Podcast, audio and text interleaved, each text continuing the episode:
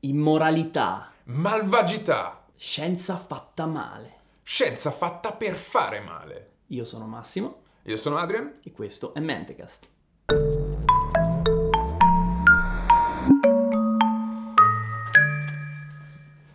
Ciao Adrian. Salve. Allora, oggi si parla quindi di immoralità e io vorrei cominciare parlandoti di un esperimento famoso avvenuto negli anni 60 ad opera del signor Stanley Milgram. Mm. Università di Yale eh, vengono convocate delle persone reclutate tramite un, eh, un, annuncio sul giornale. Queste persone vengono sottoposte a un'estrazione e da questa estrazione coppie di queste persone vengono distinte in eh, uno studente e un insegnante. Dovranno prendere questi ruoli in questo studio volto a misurare le capacità di apprendimento e come queste possono migliorare. Uh, la persona estratta come studente viene legata a una sedia elettrica. Perché, boh, perché no? Perché quale insegnante? E non legherebbe il proprio studente non lega. Ah, okay. funziona così. eh, e invece l'insegnante eh, si, si, trova in una stanza davanti a un pannello con de, una trentina di bottoni, di interruttori, in compagnia di un ricercatore in camice che lo istruisce mm. a fare delle cose. L'esperimento consiste nel eh, sottoporre allo studente eh, delle liste di cose da ricordare e punirlo nel caso in cui non se le ricordi nel giusto ordine, non faccia giusti accostamenti.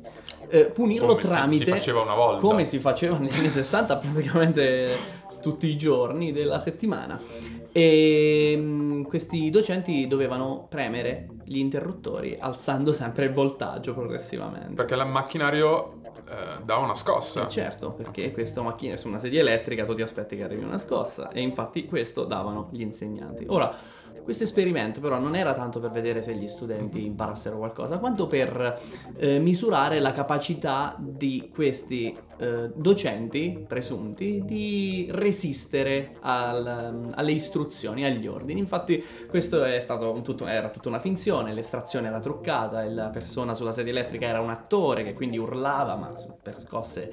Perché loro non lo vedono, lo sentono e basta. Eh, ci sono variazioni dell'esperimento. L'originale. L'originale intendo. è senza né vedere né sentire, infatti c'ha una le persone non esitano a dare scosse anche forti, scosse che mhm. sono segnate con il voltaggio sui vari interruttori, crescono, crescono senza problemi, arriviamo al 65% delle persone che arrivano a dare le scosse anche di 330-450. Il pannello tra l'altro era eh, abbastanza... Era esplicito. Era esplicito, era, esplicito, era diviso in categorie dove l'ultima era letale. Era sì, sì, c'era scritto proprio X, che lascia poco spazio all'interpretazione dopo che il pericolo arriva a 6 interruttori prima. Ad ogni modo, no, eh, sì, sono state fatte delle, delle variazioni. Eh, docente, sen- cioè, scusami, ricercatore senza camice, oppure guardo ma non sento, guardo e sento, pannello di vetro. Addirittura una in cui il, l'insegnante doveva, per dare la scossa, premere la mano del, dell'alunno contro il contatto. wow. E niente, questa era la mia proposta quando si parla di immoralità, l'esperimento di Milgram. È stato criticato, è stato mhm. criticato in molti modi perché, vabbè, innanzitutto statisticamente parlando è un esperimento fatto male. Eh, le persone erano infatti tutti maschi, erano tutti di uno stesso ceto sociale, erano chiaramente tutte persone che comprano il giornale su cui c'era l'annuncio, quindi mm. E senza contare che l'autorità poi veniva eh, anche impartita dall'università stessa, quindi tu ti, ti, rechi in un posto e le cose ti cambiano. Sono stati molti criticismi. In, che però era parte integrante, del, del, parte integrante, dell'esperimento, prevedeva il fatto di comprendere in che forma l'autorità si presenta e quanto questa influisce sulla capacità di, uh, di cedere, di sottrarsi eventualmente all'autorità Questo da è... parte dei delle cavie in questo caso dell'esperimento. Certo, questo infatti... È, è cioè il fatto che ci fosse un, dietro il nome dell'università in realtà forse era anche parte integrante dell'esperimento. Alcune delle, alcune delle repliche, diciamo, con modifica prevedevano anche infatti l'utilizzo di spazi che non fossero dell'università e infatti mm. in quei casi si avverte una diminuzione pesante, drastica. molto In drastica. che percentuale? Perché io posso capire che ci siano delle persone come me che vanno, saltano direttamente i primi 12 passaggi e vanno direttamente alla X Certo. solo per vedere come fa, come, come funziona. con quanto urla una l'effetto che fa- persona. Esatto. Però Beh, non no. tutti sono come me, Se non si vede, non si sente il, il poverino, si arriva fino al 65%. Eh, quello invece dove c'è stata la minima eh, percentuale di persone che arrivano fino a quel punto era il 30% quando dovevi premere proprio la mano della persona. Beh, comunque contatto. 30% non è pochissimo. È vero, c'è da dire che secondo un recente riesame di queste, di questi, delle registrazioni di questi esperimenti, eh, sembra che molti di quelli che arrivavano fino in fondo avevano mangiato la foglia sostanzialmente. Si erano accorti che c'era Sì, dietro sì, un barbatrucco. Senza contare che poi il Milgram stesso comunque quando interpreta i suoi esperimenti, i suoi dati, insomma ci fa un po' i ricami sopra perché vuole un po' par- far parlare di sé. Ecco. Ok, certo. Ma eh, da dove nasce quest'idea? Eh, beh, sicuramente quello era un periodo storico in cui si parlava tanto del processo di Norimberga. Mm. Eh, come probabilmente saprai, esistevano i nazisti. ecco. Ma dove? Ma fiction. Ah, sembrava. Se fossero esistiti a un processo. Non sono stati inventati, non sono i nemici di Indiana Jones, i nazisti. Infatti, su quelle uniformi hanno poi costruito dei personaggi Veri? No. Ah. Eh, scherzo. Va, Transferiamo questa abbiamo tirato troppo il camperlaia. Eh, ma da dove nasce l'idea di Milgram di fare un esperimento di questo tipo? Eh, L'idea di Milgram, eh, beh, sicuramente parte dal fatto che in quei periodi si faceva un gran parlare le- del processo di Norimberga. Mm. Il processo di Norimberga in cui i nazisti venivano condannati, cioè, o meglio, saranno poi condannati per crimini contro l'umanità e accuse dai quali loro si difendevano dicendo abbiamo, eh, abbiamo eseguito degli ordini. Mhm. E quindi Milgram diceva eh, vediamo se anche i nostri eseguono gli ordini così ciecamente come quelli della Germania nazista. E praticamente 65% nazismo. il 65% di nazismo in America. Tra l'altro questa cosa è quindi la versione scientifica di quello che fece Anna Arendt in questo libro qui, che è La banalità del male. La banalità del male. Ovvero aver eh, eh, osservato il processo di Norimberga e aver visto che in realtà queste figure che eh, tanto avevano eh, fatto del male a dei propri simili, in realtà non si presentavano sotto la forma di mostri tentacolari o persone con delle convinzioni particolari, ma degli impiegati che stavano eseguendo degli ordini senza porsi troppo il... E senza porsi troppo la questione etica. Esatto. Questione etica che però, ecco, non sono gli unici a non porsi, mi sembra di ricordare. Ma... Conosci qualcuno di poco etico nella tua Allora, esperienza? Sulla, sulla stessa, sullo stesso principio un po' che è quello di cercare di eh, comprendere più a fondo do- dove nasce il male nell'uomo, c'è lo Stanford Prison Experiment, che è un esperimento ehm, che è mm, avvenuto nel 1971, che ha preso luogo nel 1971 all'Università di Stanford. Eh, l'idea alla base eh, di questo esperimento è quella di eh, provare che l'ambiente e le condizioni eh, in cui si trova l'individuo a determinare le azioni dell'individuo, cioè nel senso a determinare se una persona agirà bene o male, con moralità o meno, con etica o meno. Mi viene da pensare che già ci sia qualcuno che cerca di giustificare la propria malvagità. L'idea è di ricreare, quindi loro cosa fanno? Ricreano una prigione, assegnano le persone, le cavie di, que- di questo esperimento a dei ruoli, il ruolo di guardia, il ruolo di prigioniero, e eh, vedere quello che succede, vedere se nascono, se le guardie effettivamente finiranno per aderire al loro ruolo di guardia e se i prigionieri effettivamente diventeranno loro stessi convinti del loro essere prigionieri, quindi in un qualche modo eh, cambieranno il loro comportamento di conseguenza. Chi Deferenza. ha questa pensata? Chi ha questo- questa magnifica idea? Il mefistofelico dottor Zimbardo.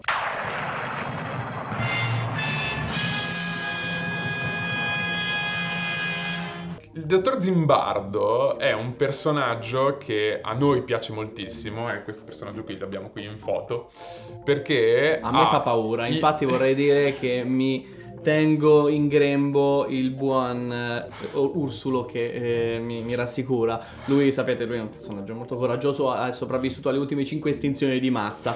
e Eh, grazie Ursulo, grazie, ti dedicheremo del- dello spazio quando sarà il momento. Il dottor Zimbardo non solo ha il nome di un cattivo dei fumetti, ma anche l'aspetto di un cattivo dei fumetti, che è un po' questo il problema. Anche l'uniforme di Cattivo dei Fumetti. L'esperimento vira praticamente subito al, al peggio, perché ci sono degli abusi da parte delle guardie, ci sono delle rivolte da parte dei prigionieri. Che vengono sedate nella, nella vengono- più totale calma, suppongo. Allora c'era, c'era l'ordine di non eseguire delle, di non esercitare delle violenze fisiche, ok? Quindi non è che gli potevano menare, però Nessun in un qualche ordine- modo c'erano delle violenze psicologiche che prendevano la forma, per esempio, di aver messo uno- almeno una di queste persone, di questi prigionieri, in una cella di isolamento, di aver sottratto i materassi dalle celle per cui li obbligavano a dormire per terra, di avergli impedito l'accesso ai, ai servizi igienici e quindi dovevano fare i loro bisogni in un secchio Certo. e tutta una serie di altre cose come per esempio la, deumanizza- la deumanizzazione perché erano obbligati a riferirsi tra di loro con il numero, con un numero e non con il nome e soprattutto non dovevano riferirsi all'ambiente in cui erano come un esperimento o come una Cioè, dovevano finzione. rimanere nella dovevano parte. rimanere nella parte Che poi forse ha tolto anche un po' di responsabilità alle persone che stavano facendo del male, perché loro dicevano tanto stiamo giocando in un certo senso, stiamo facendo peggio di co- attori". è molto peggio di così perché in realtà questo esperimento perché è, stato, è, è cri- estremamente criticabile? Perché eh, ci sono delle eh, questioni di metodologia e sono assolutamente errate. Philip, che ne pensa? Philip, eh, secondo me in questo momento pallette di fumo per sparire.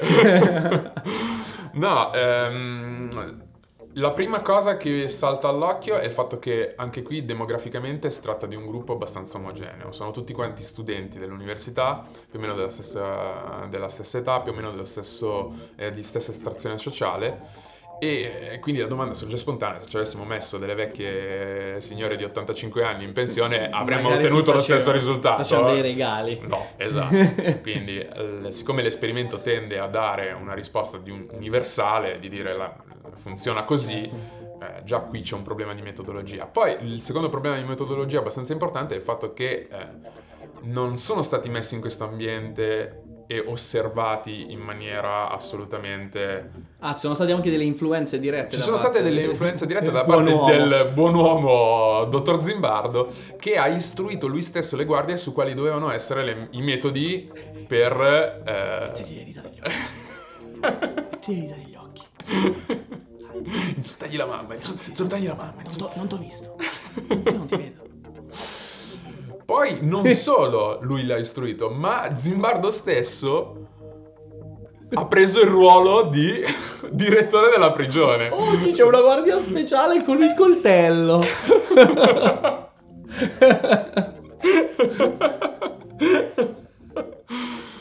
Poi c'è la mancanza di un gruppo di controllo.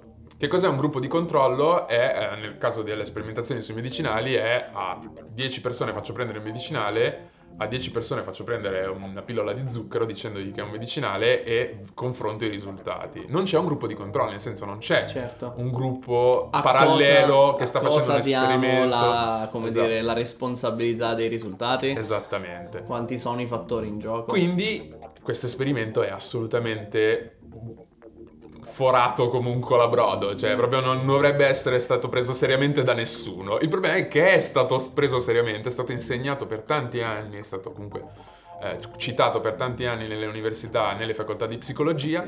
Zimbardo stesso è stato chiamato in causa per dei processi i- o degli eventi che- dove c'erano delle sommosse nelle prigioni o come specialista.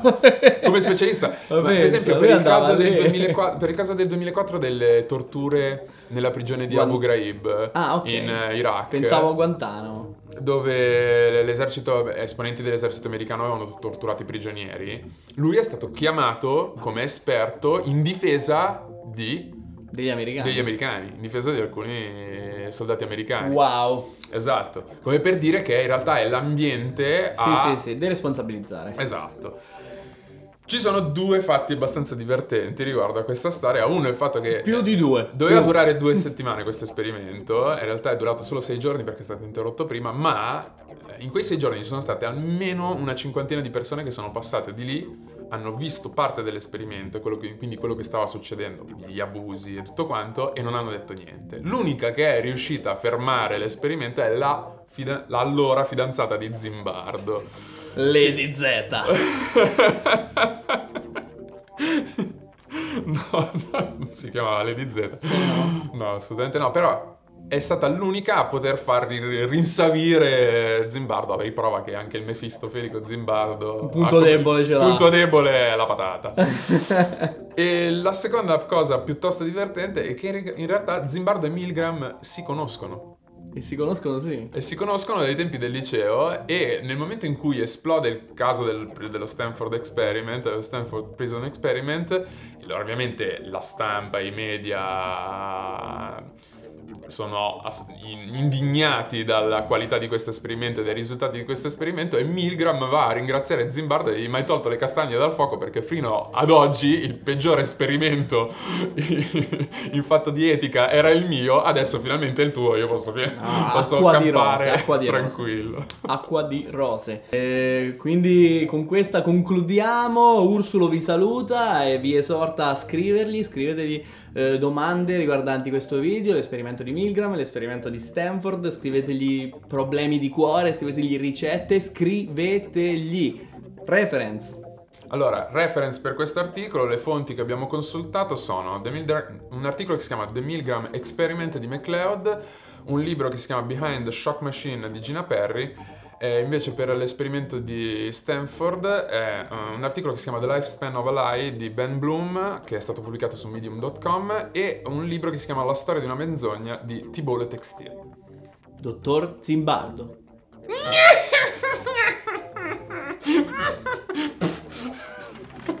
Sparisce. ok, stop. It. Gramofonen!